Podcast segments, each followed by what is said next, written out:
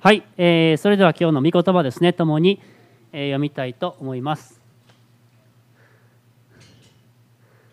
えー前の画面に表示されていると思いますので、えー皆さんで一緒に、えー朗読しましょう。今日は、えールカの福音書の7章36節から、えー50節までですね、一緒に読みたいと思います。はい。さて、あるパリサイ人が一緒に食事をしたいとイエスを招いたので、イエスはそのパリサイ人の家に入って食卓に疲れた。すると、見よ、その町に一人の罪深い女がいて、イエスがパリサイ人の家で食卓についておられることを知り、香油の入った石膏の壺を持ってきた。そして後ろからイエスの足元に近寄り、泣きながらイエスの足を涙で濡らし始め、髪の毛で拭い、その足に口づけして香油を塗った。イエスを招いたパリサイ人はこれを見て、この人がもし預言者だったら、自分に触っている女が誰で、どんな女であるか知っているはずだ。この女は罪深いのだから、と心の中で思っていた。するとイエスは彼に向かって、シモン、あなたに言いたいことがあります。と言われた。シモンは、先生、お話しください。と言った。ある金貸しから2人の人が金を借りていた。1人は500でなり、もう1人は50でなり。彼らは返すことができなかったので、金貸しは2人とも借金を帳消しにしてやった。それでは2人のうちのどちらが金貸しをより多く愛するようになるでしょうか。シモンがより多くを帳消しにしてもらった方だと思います。と答えると、イエスはあなたの判断は正しいと言われた。それから彼女の方を向き、シモンに言われた。この人を見ましたか？私があなたの家に入ってきた時あなたは足を洗う水をくれなかったが彼女は涙で私の足を濡らし自分の髪の毛で拭ってくれました。あなたは口づけしてくれなかったが彼女は私が入ってきた時から私の足に口づけしてやめませんでした。あなたは私の頭にオリーブ油を塗ってくれなかったが彼女は私の足に香油を塗ってくれました。ですから私はあなたに言います。この人は多くの罪を許されています。彼女は多く愛したのですから。許されることの少ないものは愛することも少ないのです。そして彼女にあなたの罪は許されていますと言われた。すると共に食卓についていた人たちは自分たちの間で言い始めた。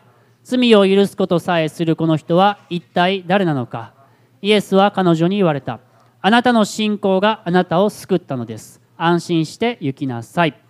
お祈りします。イエス様感謝します。あなたがこの場所に共にいてくださることありがとうございます。またストリーミングを見てる一人一人とも共にあなたが今いてくださることありがとうございます。今日どうぞあなたが聖書の言葉、あなたの言葉からお語りくださいますようにお願いいたします。私たちの心を開いてくださって、どうか信仰を持って聞くことができるように、聖霊様どうぞ私たちの心、あなたが開いてくださるようにお願いいたします。この時間あなたにお捧げします。イエス様の名前でお祈りします。アメン。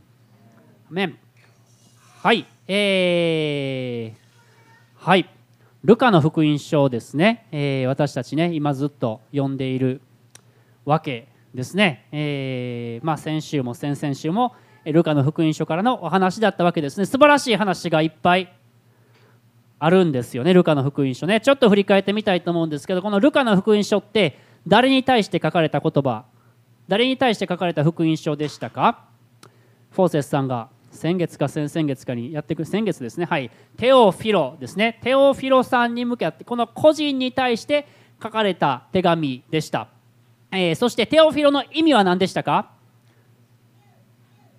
神に愛されているもの。ね。神に愛されているものという意味でしたね。テオフィロさん個人に宛てられた手紙が福音書として残ってるってすごいなっていうふうに思うんですよね。一人のためにね。ここまで詳しく書いたルカっていうのもすごいなと思うんですけどな。すごい量でしょあれね。すごい量をたくさんね。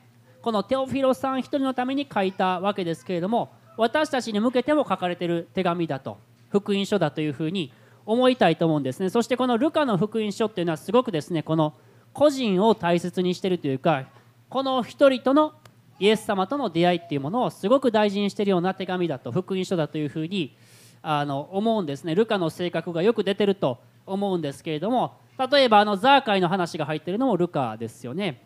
また例え話ですからあの宝刀息子一人が天のお父さんのところに帰ってきたっていう話が収められてるのもルカの福音書ですね。そんなルカの福音書が僕はまあ大好きなんですけど今日読んだ話もですねある人が登場したんですよね、まあ、よく罪深い女の許しとか言われますけどこれね罪深い女だけじゃなくてこの話にはもう一人登場したんですよね。誰でしたっけ？まあ、こう書かれてましたね。36節にこう書かれてました。こういう話で始まるんですね。さてあるパリサイ人が一緒に食事をしたいとイエスを招いたのでイエスはそのパリサイ人の家に入って食卓に疲れた、ね、パリサイ人のシモンっていう人です。これね。知ってましたか？これ名前ついてたってね。パリサイ人のシモンって後で出てくるんですけどまああのパリサイ派っていうねユダヤ教の立法とかまたルールを厳格に守るような人たちですよね。でイエス様とはよくですねこの人たち対立するんですね。その話よく書かれてますね。この人たちはねあの偽善者ですとかよくイエス様がねこう言うんですけれどもそんなパリサイ人のシモンがイエス様を家に招いたっていう話から始まるんです。まあよくイエス様と対立してた人たちですからこのパリサイ人がイエス様を家に招くこと自体が珍しいことだったと思うんですね。多分このパリサイ人のシモンはイエス様にちょっとね興味持ってたんだと思うんですよ。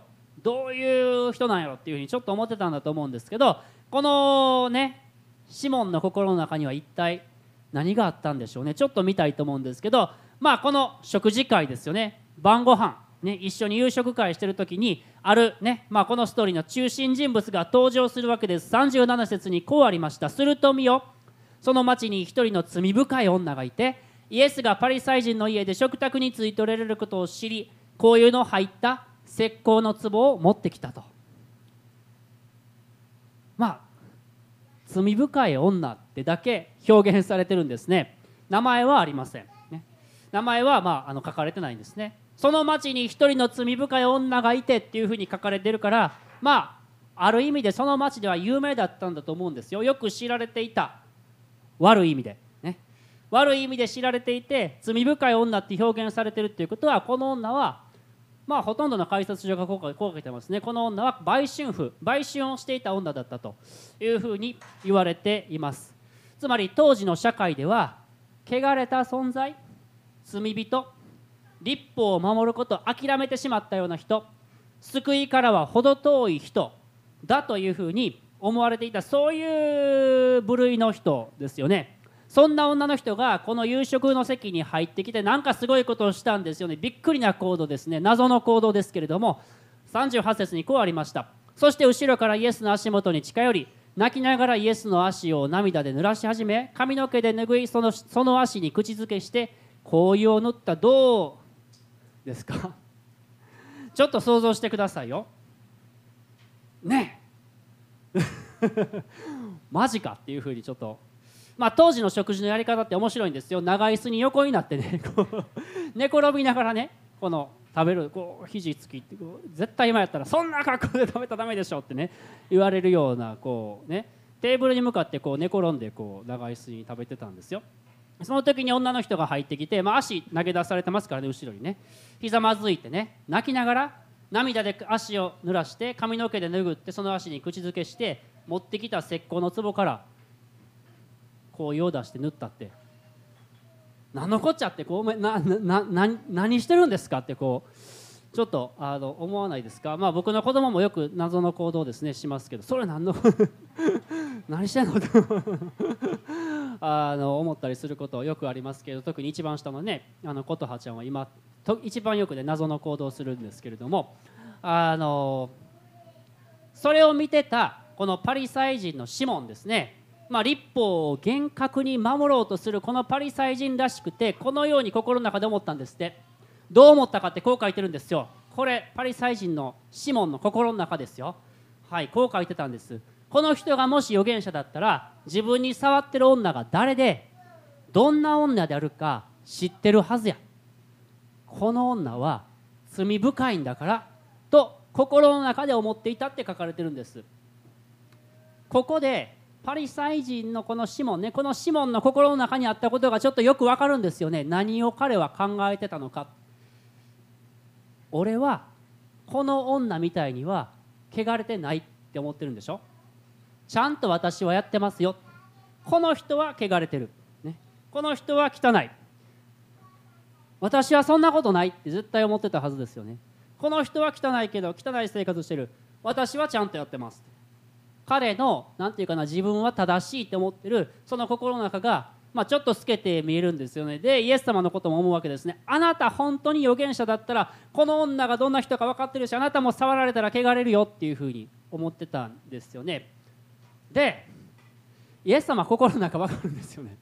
これすごいんですけど彼がどう思ってるかっていうのも分かってシモンに向かってこう言うんですね。シモンあなたに言いたいことがありますってね。イエス様にちょっとこんなん言われたらちょっとね何言われるかなってちょっと霊よあなたに言いたいことがありますよって言われたらちょっと 何言われるのかなと思うんですけどシモンはどうぞお話しくださいってこう言うわけですね。でここでイエス様は一つの例え話をされました。このシモンのことまたこの罪深い女のことこの女の行動を理解する鍵はこの例え話の中にあるんですね。さっき謎の行動っていうふうに言いましたけど彼女がなぜそのようなことをしたのかっていうのはこの例え話を見たら分かるんですね。めっちゃシンプルで短い例え話ですけどでもとても奥深い話だと思います。イエス様はこのように言いました。こういう例え話したんですね。41節ですね。ある金貸しから2人の人が金を借りていた。1人は500でなりもう1人は50でなり。彼らは返すことができなかったので金貸しは2人とも借金を帳消しにしてやった。それでは2人のうちのどちらが金貸しをより多く愛するようになるでしょうか。まあ簡単ですよね。まあ501デナリはま1日の賃金ですからまあ500万円50万円許してもらった人どっちの方が金貸しのことを愛するようになりますか？ってまあシモンそのまま答えるんです。それはもちろんたくさん許してもらった方ですよ。ってね。でイエス様なんていうかあなたの判断は当たってます。って、まあ、すごい。当たり前の会話っていうかね。そんな当たり前の話して何なんっていうふうにあの思うんですけど。でもイエス様はこの例え話を通して何か伝えたかったことがあるんですね。何を伝えたかったのかっていうとイエス様が例えたこの50でなり借りてた人っていうのはこの話の中で誰のことを表すんでしょうか？シモンですね。パリサイ人のシモンのことです。パリサイ人シモンのことをあなた50デナリぐらいしか借りてないと思ってますよね。50デナリぐらいしか許される必要ないと思ってますよね。つまり自分の罪は大したことない。何やったら許してもらわんくってもそのぐらいやったら自分で返せるわって。自分の力でできますわってね。思ってますよね。自分が犯したちょっとした失敗やったら自分の力で何とかできるって。思ってますよね。そのようにイエス様は伝えたかったんだと思うんですね。そしてそれからの会話ですね。シモンがイエス様についてもどう考えていたのかということをイエス様が指摘し始めるわけです。44節でこう書いてます。この人を見ましたか？この女の人ですね。これシモンに向かって言ってるんですよ。私があなたの家に入ってきた時あなたは洗う水をくれなかった。そして45節に行くとあなたは口づけしてくれなかった。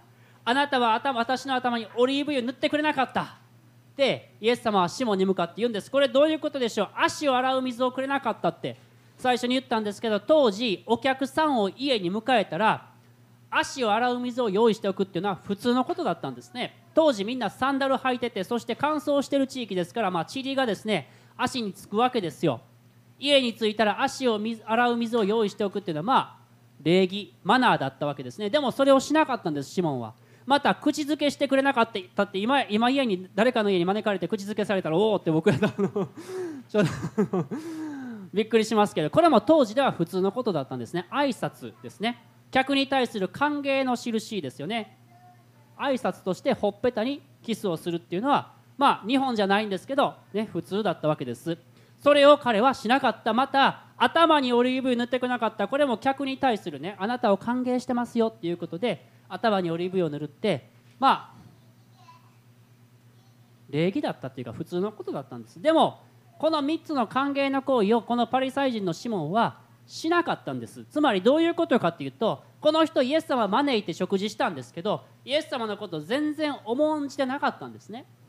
イエス様のことをまあちょっと興味はあったかもしれないんですけど自分のことを個人的に救ってくださるお方許してくださるお方なんて到底思ってない大事な方なんて思ってないっていうことが、まあ、彼の心の中が明らかにされたわけですね。だからだからイエス様にそれほど愛を表現しない。だってイエス様とシモンはシモンからしたら関係ない人っていうふうにほとんど関係ない人って思ってたんですね。知的に興味はあったけどでも個人的には知らない。そういうことですよね。私たちの心の中どうでしょうか？この指紋的な心ってね気をつけないといつも心の中に入ってこようとするんですよね。あいつよりも俺はちゃんとやってます。あいつよりはマシです。彼よりはマシですよ。ちゃんとやってますよ。ちゃんと祈ってますよ。そんな風な心って私たちの心にいつも入ってこようとしますよね。そう考えてたら自分が正しいってなってイエス様に対する愛も出てこなくなるんですよね。一方でこの500でなり許してもらったのはこの罪深い女のことを表していたわけですよね。この女の人は自分は500でなりもの借りがあった。自分の力では決して返すことはできない。莫大な借りをイエス様の前にあるものだった。でもそんな私の莫大な借金を主は帳消しにしてくださった。許されるはずのない私が許された。そのことが彼女は分かったんですね。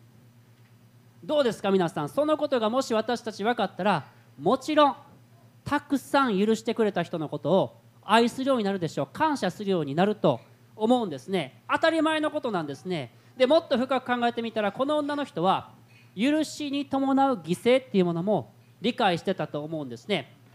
500万円の借金があります。自分はその借金を返す力は全くありません。持ち金がありません。返せなかったら当時ではまあもちろん奴隷になるしかない。裁判にかけられる。ところが貸してくれた人はその借金を免除してくれました。じゃあ結局誰が損害を被るんですか？誰が犠牲を払うんですか？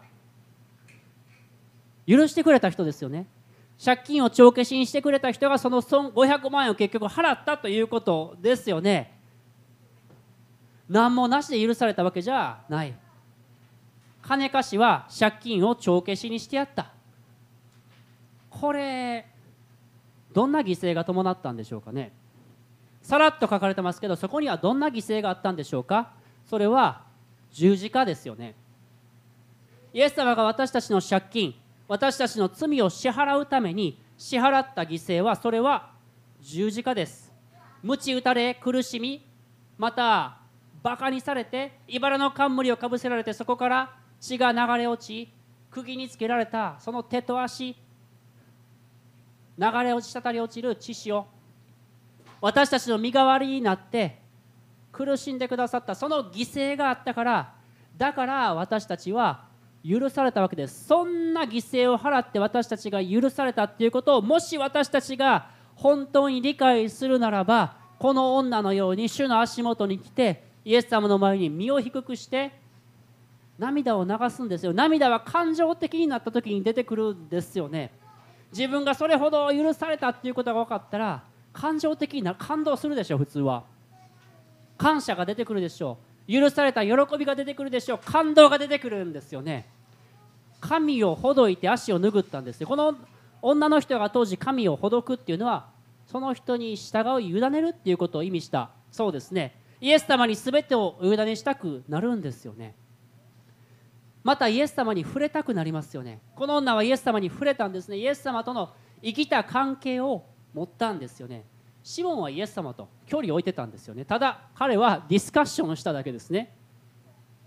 また石膏の壺を持ってきてこの女は石膏の壺に入れられた油っていうのはとても高価なもの大切なものだったんですね。一番大切なものをイエス様にお捧げした自分の一番良いものを主に注ぎ出したくなる。イエス様をめちゃくちゃ愛するっていうのは自然なことになっていくんですね。自分がどれほど許されたのかということが分かったからですね。だから自然にイエス様のことを愛するようになった。イエス様このように締めくくりました。47節ですから私はあなたに言います。この人は多くの罪を許されています。彼女は多く愛したのですから。許されることの少ないものは愛することも少ないのです。どういうことでしょう？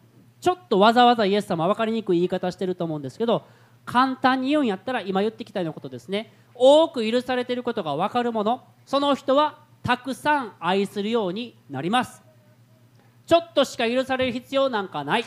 自分は正しいと思ってる人は愛することも難しい。ということをイエス様は言ってるんですよね。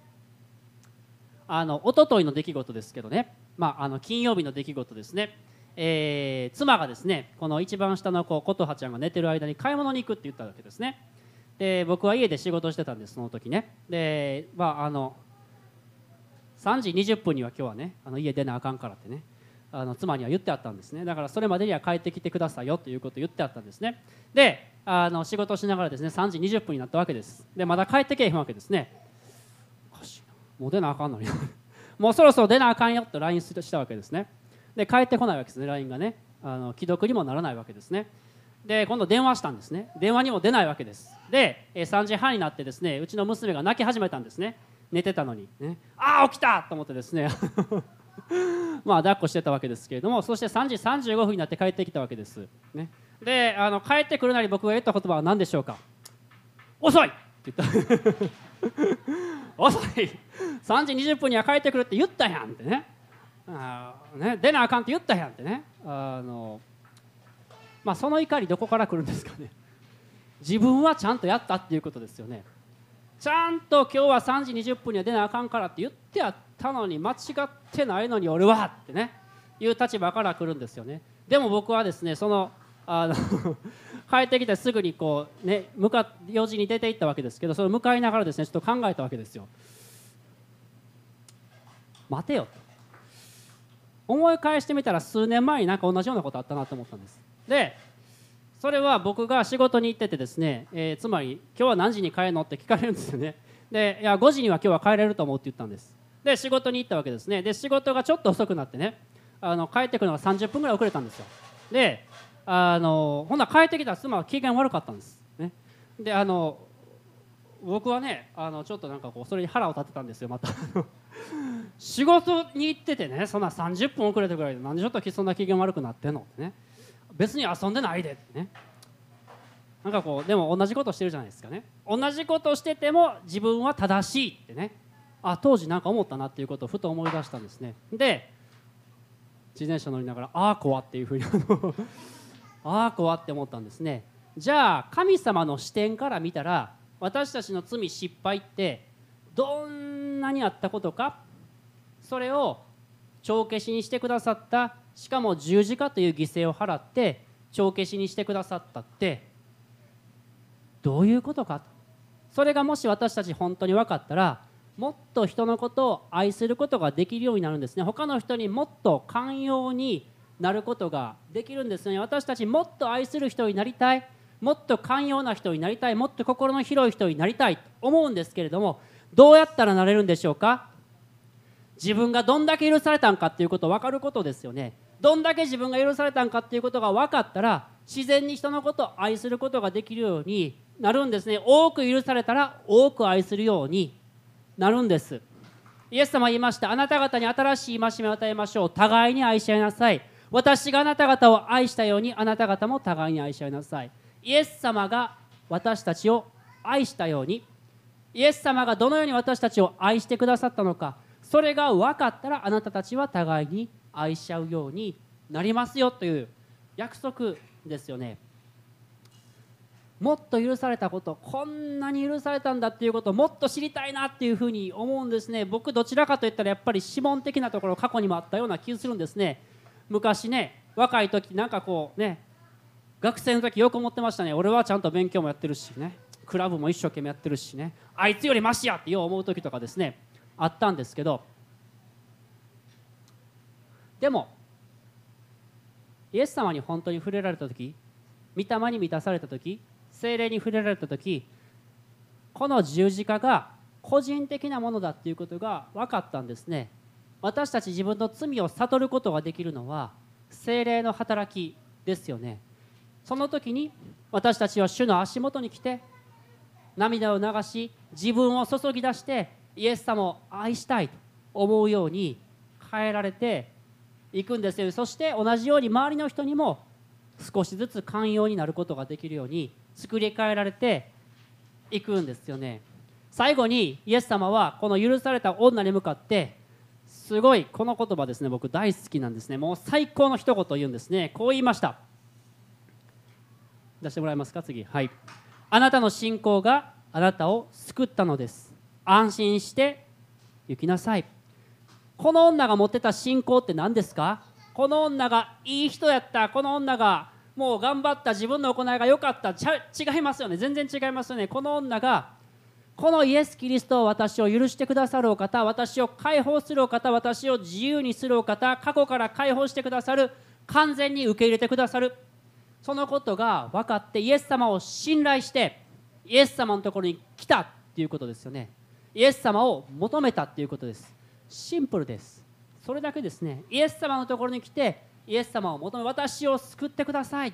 イエス様のところに来る。それだけですね。それだけでこんな素晴らしい許しが与えられたんですね。そしてイエス様はこの女に最後驚くべきことを言いましたね。安心して行きなさい。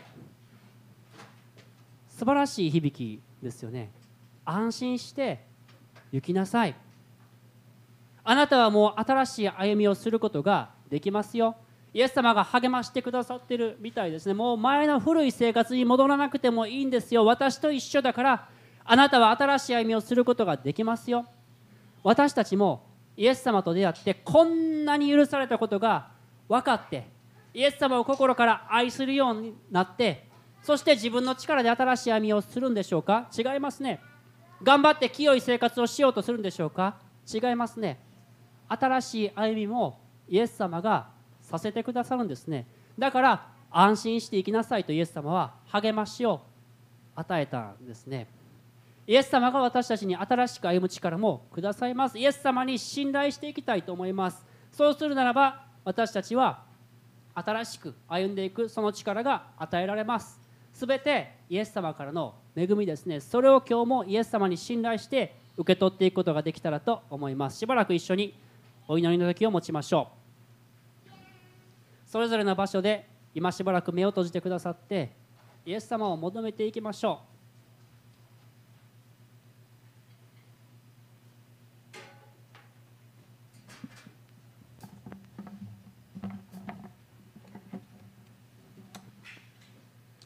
お祈りします。イエス様ありがとうございます。あなたがどれほどの犠牲を払って私たちを許してくださったのか。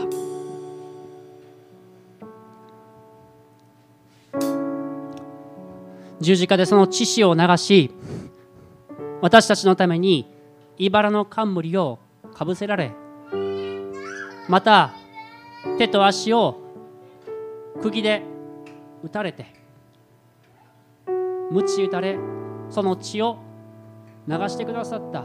私たちが許されるというのは決して簡単なことではなかった。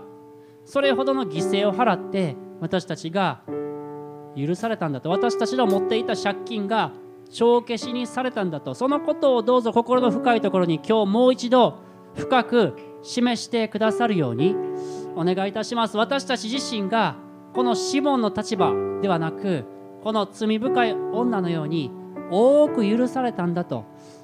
そちらの方に私たちが自分の立場を置くことがどうかできますように。主よどうぞ助けてください。そして心からあなたを愛する者に作り変えてくださるように。聖霊様どうぞ私たちの心に触れてくださって今日そのことをもう一度示してくださるようにお願いいたします。そして新しい歩みをする者に安心して行きなさいとイエス様が言われたその言葉を受け取って新しい歩みをすることができますように主よお願いいたします。